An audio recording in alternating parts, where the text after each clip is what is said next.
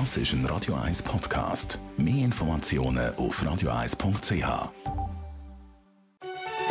Coronavirus und Wissenschaft. Die Hintergrundsendung auf Radio 1.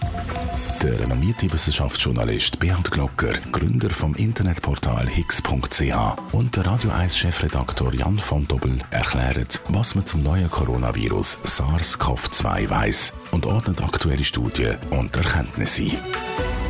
Freitag, 8. Mai, guten Nachmittag, liebe Zuhörerinnen und Zuhörer und ganz herzlich willkommen auch dir, Beat Glocker. Jan, das ist die 25. Sendung, die wir machen. Wir haben das Jubiläum, super, haben, Das ist wunderbar. Leider können wir nicht anstoßen, weil wir wie ja, immer nicht im gleichen Raum sind, gell? ja, ja.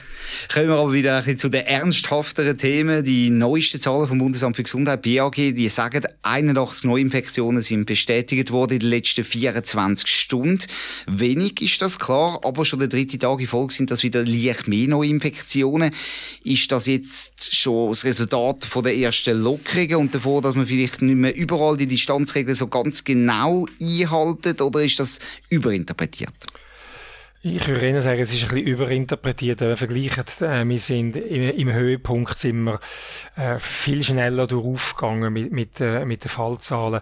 Also, wir haben so um, um die 20, 30 Tage vorher und jetzt sind es halt um die 70, 80. So, ja. Ich würde jetzt noch nicht auf Panik machen, nein. Genau, man muss es wahrscheinlich auch länger beobachten und es ist ja auch so, das sind die Zahlen, die kommuniziert worden sind, wo da zusammengefasst werden. Zum Teil aber liegen die positiven Tests auch schon ein bisschen zurück, werden einfach später gemeldet. Darum ist auch so eine Interpretation auf Tagesbasis wahrscheinlich fast nicht möglich. Würde ich auch meinen, also ich würde es jetzt mal beobachten und darauf hoffen, dass die Leute sich wirklich an die noch geltenden Vorschriften halten. Und dann bleibt das auf einem, ich würde sagen, auf einem tiefen zweistelligen ähm, Niveau. Und dann haben heute auch Genfer Unispitäler neue Fakten, neue Resultate veröffentlicht. Dort hat man Immunitätstests gemacht, breit getestet und rechnet mit, dass im Kanton Genf 55.000 Leute infiziert worden sind bis jetzt. Zehnmal mehr, als man bei den offiziellen Tests festgestellt hat. Und das passt doch auch ziemlich genau auf ähnliche Schätzungen bei anderen Studien. Die Herdenimmunität ist damit aber noch in weiter Ferne. Ja, wir haben ja mal gesagt, fünf bis zehnmal höher könnte die Dunkelziffer sein. Dann ist Heinsberg gekommen, wo auch etwa äh, auf, auf, die, auf die 10, auf den Faktor 10 gekommen ist. Irgendwie scheint sich jetzt tatsächlich, ähm, auch was ich eigentlich am Anfang Voraussagen oder Modellberechnungen gewesen sind, scheinen sich die mit, mit, de, mit den Tests jetzt zu bestätigen. Jetzt kann man sogar sagen, ja, das ist eigentlich sogar eine Bestätigung für das Modell. Mhm. Und ähm, ich nehme das jetzt auch mal als, als Richtwert, dass die, die Dunkelziffer etwa zehnmal höher ist. Und ja, natürlich von der Herdenimmunität sind wir noch, noch weiter weg. Und ähm, wenn das überhaupt das Ziel ist am Schluss, oder ich, keine Ahnung, ob wir das erreichen, aber wir sind auf jeden Fall noch weiter weg. Genau, bei dieser Herdenimmunität, da redet man ja immer so von 60 bis äh, knapp 70 Prozent, wo man etwa müsste erreichen von Infizierten, damit man so eine Herdenimmunität hat. Ich habe mir jetzt auch mal noch überlegt, ist das nicht vielleicht auch ein Wert, wo man nicht so generell kann sagen, weil es gibt ja doch Bevölkerungsgruppen, die sich eher durchmischen, andere, die vielleicht kaum soziale Kontakte haben und dort braucht es dann wahrscheinlich viel weniger als die 60 bis 70 Prozent. Ist das ein bisschen vereinfacht, dass man einfach so eine Zahl hergibt, die dann für alle Länder, alle Regionen und alle Bevölkerungsgruppen so gleich sind? Es ist eigentlich die gleiche Krux, wenn ich schon manchmal in dieser Sendung gesagt habe, das ist der Durchschnittswert, oder? Und eigentlich ist ja niemand Durchschnitt, aber wenn halt eine Zahl willst angeben dann musst, dann gibst du halt irgendetwas an. Aber, ähm, wenn jetzt im, im, äh, sagen wir, im Appenzell mit Streusiedlungen äh, von Bauernhof zu Bauernhof 300, 400 Meter, dort kann sich im Prinzip gar niemand anstecken, müsste sich im Prinzip auch niemand impfen, müsste niemand immun sein, wenn sie keinen Kontakt haben. Und natürlich im Downtown Zürich Zürich ähm, auf der Partymeile, dort äh, ist auch mit 80% äh, Immunität vielleicht die Chance eben doch da, dass du noch äh, mehr an Nicht-Immunen äh, begegnest. Und in dem Sinn ist das eben ein Durchschnittswert, der vom Appenzell bis äh, an die Langstrasse in Zürich muss gelten. Und in dem Sinn genauso schlecht wie jeder Durchschnittswert. Aber ähm, irgendeinen Richtwert muss man halt angeben. Wir haben ja das auch schon gesagt, es wäre natürlich aus epidemiologischer, virologischer Sicht sinnvoller wahrscheinlich, wenn man da nicht würde die ganze Schweiz in den gleichen Topf einwerfen. Jetzt Deutschland hat genauso das gemacht. Angela Merkel hat gesagt, man muss, wenn in einer Region die Infektionsrate mehr als 50 Personen pro 100.000 Einwohnerinnen und Einwohner sind, dann muss man dort Massnahmenplan ergreifen, um die Infektionsherd zu stoppen. Ist das etwas, wo aus virologischer, epidemiologischer Sicht Sinn macht? Ob es genau die Zahl ist, weiß ich nicht, aber ich finde, es macht extrem Sinn, kommunikativ und damit auch politisch, weil es ist eigentlich ein altes psychologisches oder erzieherisches Prinzip. Man soll bei Anweisungen klare Anweisungen geben, also man sagt, wenn die Zahl erreicht ist, dann machen wir das und das und nicht ähm, ja mal schauen und wenn die Zahlen wieder steigen, dann überlegen wir uns, was wir für Wiedereinführung von Lockdown-Massnahmen ins Auge fassen. Das ist mir dann ein bisschen, ein bisschen zu vage. Also damit spreche ich natürlich jetzt auf, auf schweizerische Verhältnisse an, wo man sagt, man muss auch wieder oder in der Lage sein, zum wieder anziehen mit den Massnahmen. Das ist mir alles zu vage. Von dem her finde ich die Ansage von der deutschen Bundesregierung sehr ähm, zu begrüßen. 50 pro 100.000, das ist die Grenze. Ob die Zahl jetzt epidemiologisch genau die richtige Zahl ist, das kann ich jetzt aus, ähm, nicht, nicht genau beurteilen. Aber prinzipiell ist so eine Ansage richtig. Genau, da hat es ja glaube ich auch in der Regierung und mit den Bundesländern ein Diskussionen gegeben. Die, Regierung hat ursprünglich 35 Fälle pro 100'000 gewählt, andere haben 60 bis 70 Fälle gewählt und dann ist das wahrscheinlich auch irgendwo ein Kompromiss, wo man nicht mehr unbedingt wissenschaftlich kann rechtfertigen sondern wo dann natürlich auch in der politischen Ausmachung muss gemacht werden. Es ist eben, dürfen, drei, äh, dürfen vier oder zwei Leute an einem, an einem Restauranttisch sitzen, das, das sind politische Aushandlungen. Aber die 50 pro 100'000 finde ich doch noch interessant, wenn man das jetzt vergleicht mit der Neuansteckungen in der Schweiz, oder? Da haben wir jetzt die, die 50, 60, 70, 80, wo wir jetzt so gerade im Moment haben. Äh, aber das ist dann pro 8,5 Millionen. Also wir sind noch weit davon weg von so einer Zahl, wo eben äh, Verschärfungen von den Massnahmen wieder würden ähm, äh, äh rechtfertigen.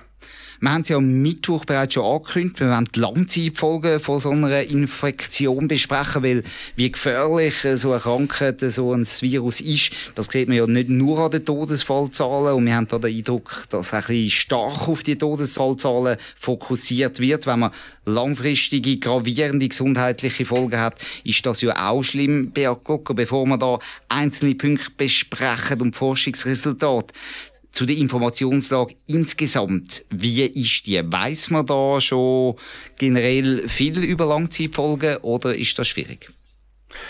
Es ist schwierig, weil es die lange Zeit nicht gibt, oder? Also wir haben die ältesten Fälle, wenn wir auch die chinesischen nehmen, da, da kommen wir vielleicht im Dezember oder allenfalls erste Fälle, die wir jetzt äh, entdeckt, die im November gewesen sind. Also die haben wir jetzt früh, äh, am meisten können ein halbes Jahr beobachten und dann sind es ganz, ganz wenige Einzelfälle. Was man im Moment machen muss, ist einfach auf andere Lungenerkrankungen äh, schauen, wo wir eben SARS hatten, wo von einem sehr ähnlichen Virus ausgelöst ist. Also 2003 und, das SARS, meinst du? Das SARS, genau. Also nicht, nicht SARS, äh, nicht das Covid, also SARS-CoV-2, sondern eben die erste SARS-Welle. Und dort äh, können wir sagen, dort sind wir jetzt, ähm, äh, was sind das, 17 Jahre seit der ersten Ursars eigentlich. Und da kann man sicher etwas sagen, ob es Langzeitfolgen gibt und extrapolieren. Wie genau denn das stimmt aufs neue SARS-CoV-2-Virus, das muss noch offen bleiben im Moment. Schauen wir doch da die einzelnen Bereiche an. Ich meine, sehr viel hört man natürlich von Atemwegserkrankungen, Lungen, Lungenentzündungen, dass auch dort äh, vielleicht bleibende Schäden können sein, auch wenn man das Virus überlebt. Was kannst du uns da dazu sagen? Also es gibt äh, eine Studie, die das bei, bei MERS ausgewiesen hat und dort äh, haben sie geschaut, ähm, was ist kurz nach dem Abheilen von der Krankheit noch geblieben. Und dort haben sie etwa bei einem, bei einem Drittel von den Leuten haben sie ähm, auch in den Folgeuntersuchungen nachher noch Lungenfibrose gesehen. Und eben bei dem Drittel von den Leuten, die Lungenfibrose auch nach, der, nach dem Abheilen gezeigt haben, sind es vor allem die älteren Leute gewesen, äh, was jetzt auch wieder Sinn macht, denn ihr Gewebe ist wahrscheinlich weniger regenerativ als bei den, bei den Jüngeren. Und wenn man das jetzt extrapoliert und sagt, ja, was ist jetzt bei, bei Covid-19, könnte man sagen, ja, wahrscheinlich werden so äh, Lungenschädigungen im weitesten Sinn zu erwarten sein. Man hat die auf dem Computertomogramm gesehen, man hat Schatten gesehen. Auch jetzt sieht man bei Covid-19 sieht man so äh, gewisse ähm, Schädigungen auf der Lunge, Schatten. Ähm, aber wir wissen, wie gesagt, noch nicht, was Monate nach Abheilen ist die Reduktionen äh, bei, bei, bei dieser MERS-Untersuchung sind die einen nach zwei Wochen wieder weg gewesen, andere vier Wochen und, und ähm, dann haben andere Leute, etwa wieder ein Drittel, haben anhaltende Atemprobleme gehabt, aber ähm, aufgrund von was die das gehabt haben, da gibt's äh, viele, viele verschiedene medizinische Ausdrücke, die könnten Erklärung sein für die Atemprobleme. Ich würde jetzt sagen, es ist möglich, es ist auch sehr plausibel, aber es ist nicht sicher äh, eine riesige Epidemie, die dann da, wo dann da zurückbleibt. Trotzdem hat man ja auch bei den Covid-Fällen zum Teil gesehen, dass nachdem Personen geheilt sind, dass 20 bis 30 Prozent vom Lungenvolumen eigentlich weg ist. Was bedeutet das ganz konkret für eine Einschränkung? Man hofft ja, dass das wieder kommt, aber wenn jetzt das nicht wieder kommt, was, was würde das bedeuten? Wie kann man sich das vorstellen? Merkt man das im Alltag? Ja, auf jeden Fall merkt man das. Also wenn man den Lift nimmt, merkt man es nicht, aber wenn man die Stege nimmt, dann merkt man es, oder? Und ähm, also das heißt einfach, ähm, man ist schneller außer Atem, man muss, muss vielleicht stehen bleiben auf, der, auf dem äh, zweiten Stegenabsatz und, und das bedeutet das, man kommt einfach zu wenig Sauerstoff über, ähm, weil man weniger seine Lungen kann füllen und dann reklamieren die Muskeln ziemlich bald, ich habe zu wenig Sauerstoff und dann, dann magst du einfach nicht mehr. Also die Leistungsfähigkeit generell nimmt ab. Oder? Es gibt eine Studie, wo im Prinzessin Margaret Krankenhaus in Hongkong gemacht äh, worden ist. Und die haben ähm, die Leute explizit nachher Cardioübungen machen lassen, also Joggen, Schwimmen, Ausdauertraining. Und sie haben jetzt gesagt, sie sehen den Trend, dass wir das wieder wegtrainieren können. Das wäre natürlich eine positive Nachricht, dass man da also die Langzeitfolgen in dem Bereich bei vielen Patientinnen und Patienten nicht wahnsinnig gravierend wäre. Das ist die Hoffnung gesichert, aber auch da natürlich noch nicht. Das ist, genau, das ist die Hoffnung gesichert, ist noch nichts. Es gibt mehrere so äh, Studien, die ähnliches Zeug sagen, also mit, mit äh, Lungenkapazität und Diffusionskapazität und wie die Messwerte alle heissen. Wenn man die Werte anschaut, ist das maximal so um, um ein Viertel von der Funktion eingeschränkt, aber relativ viele Leute haben das. Aber wie gesagt, ich glaube, es, ähm, im Moment, ohne dass ich ein Lungenarzt bin, glaube ich, dass das wird sich mit der Zeit auswachsen. Dann haben wir ja noch festgestellt, dass Herz-Kreislauf-Probleme kann geben. Auch dazu gibt es Studien. Was kann man dort zu den Langzeitfolgen sagen?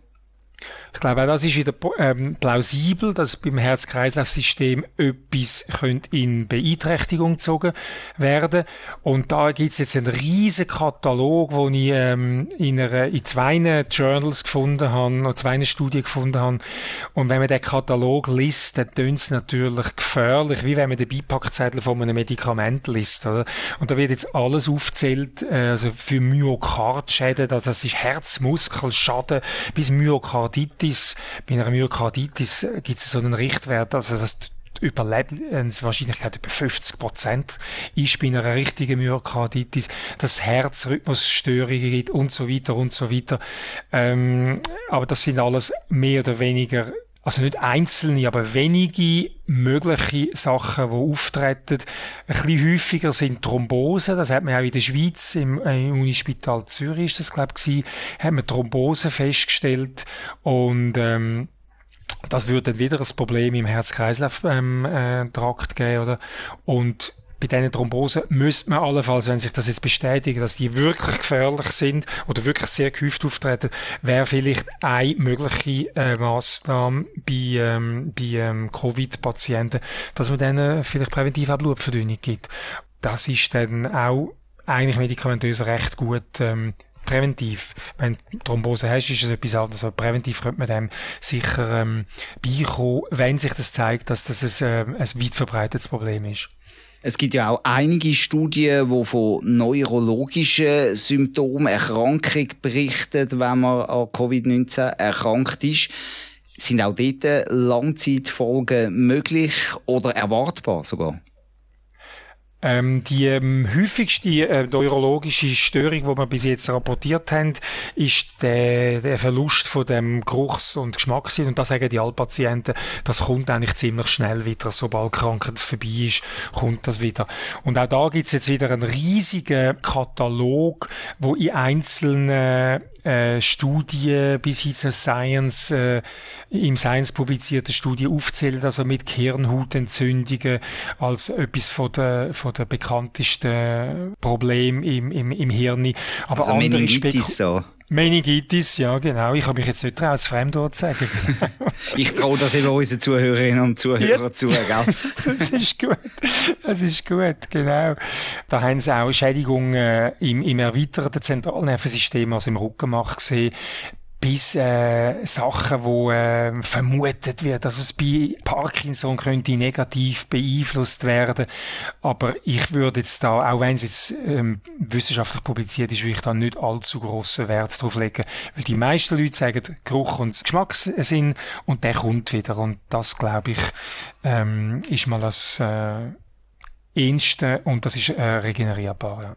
Wenn ich jetzt mal ein bisschen versuche zusammenfassen, was wir von diesen körperlichen Folgen haben, dann gibt es doch die Hoffnung, dass die Langzeitfolgen, also wo Jahre andauern, vielleicht bis zum Lebensende, dass die hoffnungsvollerweise nicht ganz so gravierend sind, wie man vielleicht auch befürchtet hat am Anfang. Oder ist das zu fest zusammengefasst?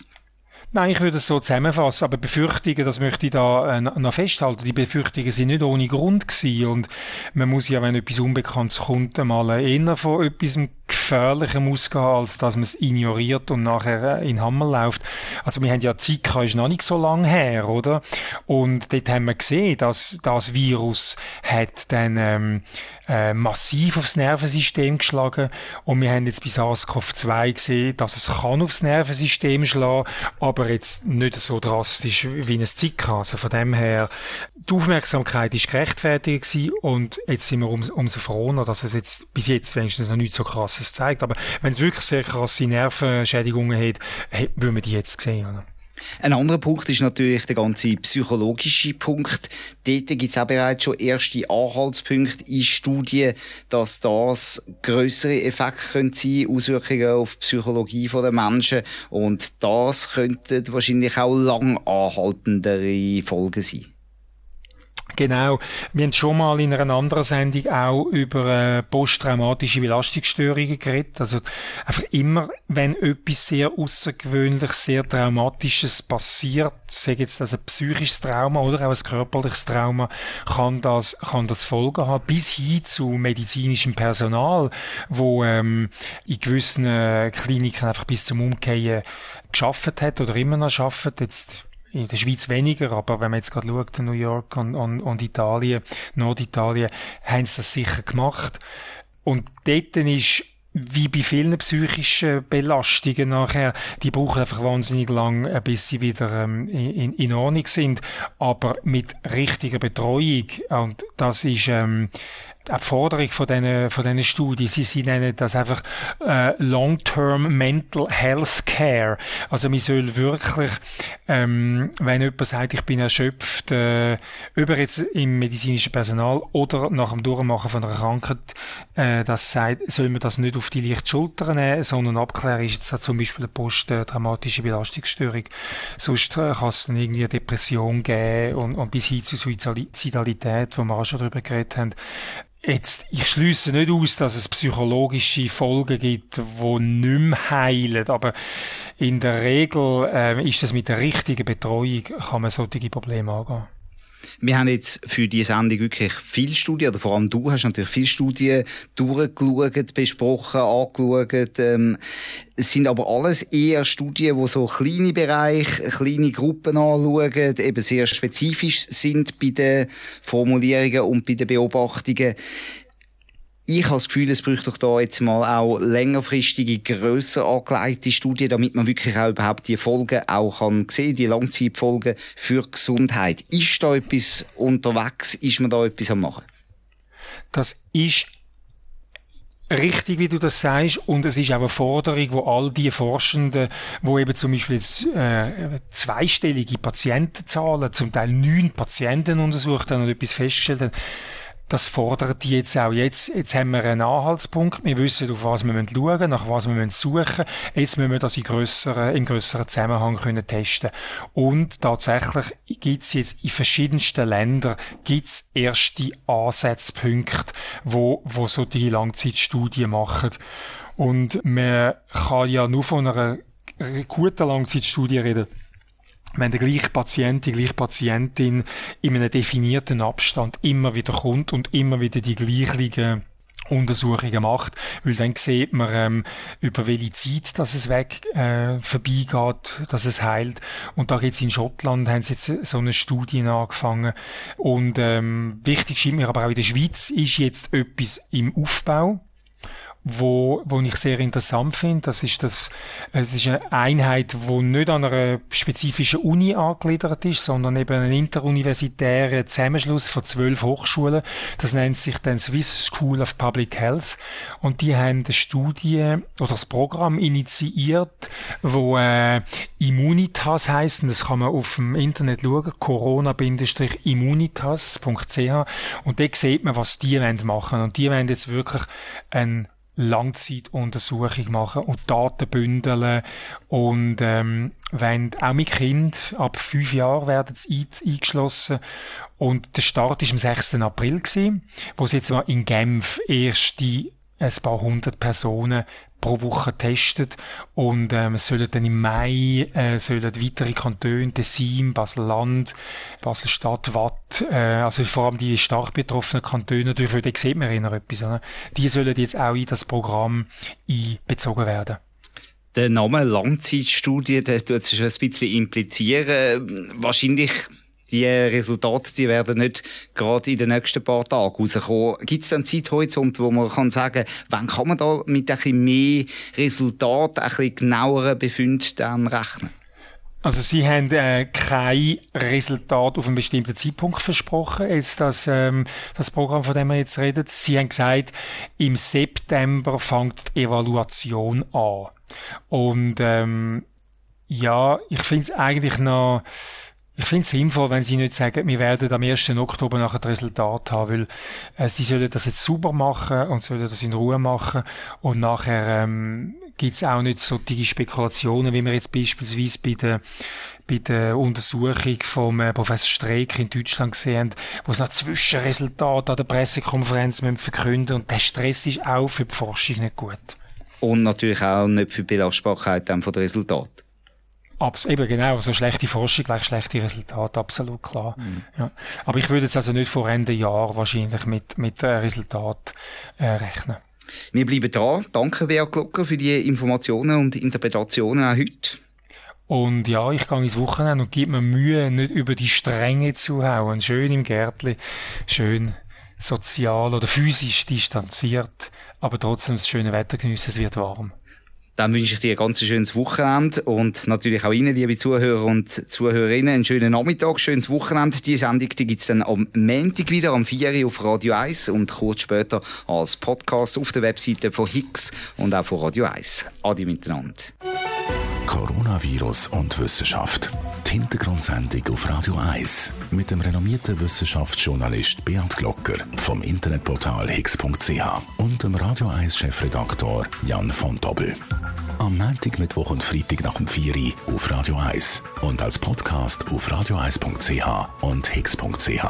Weil das Wissen rund ums neue Coronavirus SARS-CoV-2 für uns alle wichtig ist.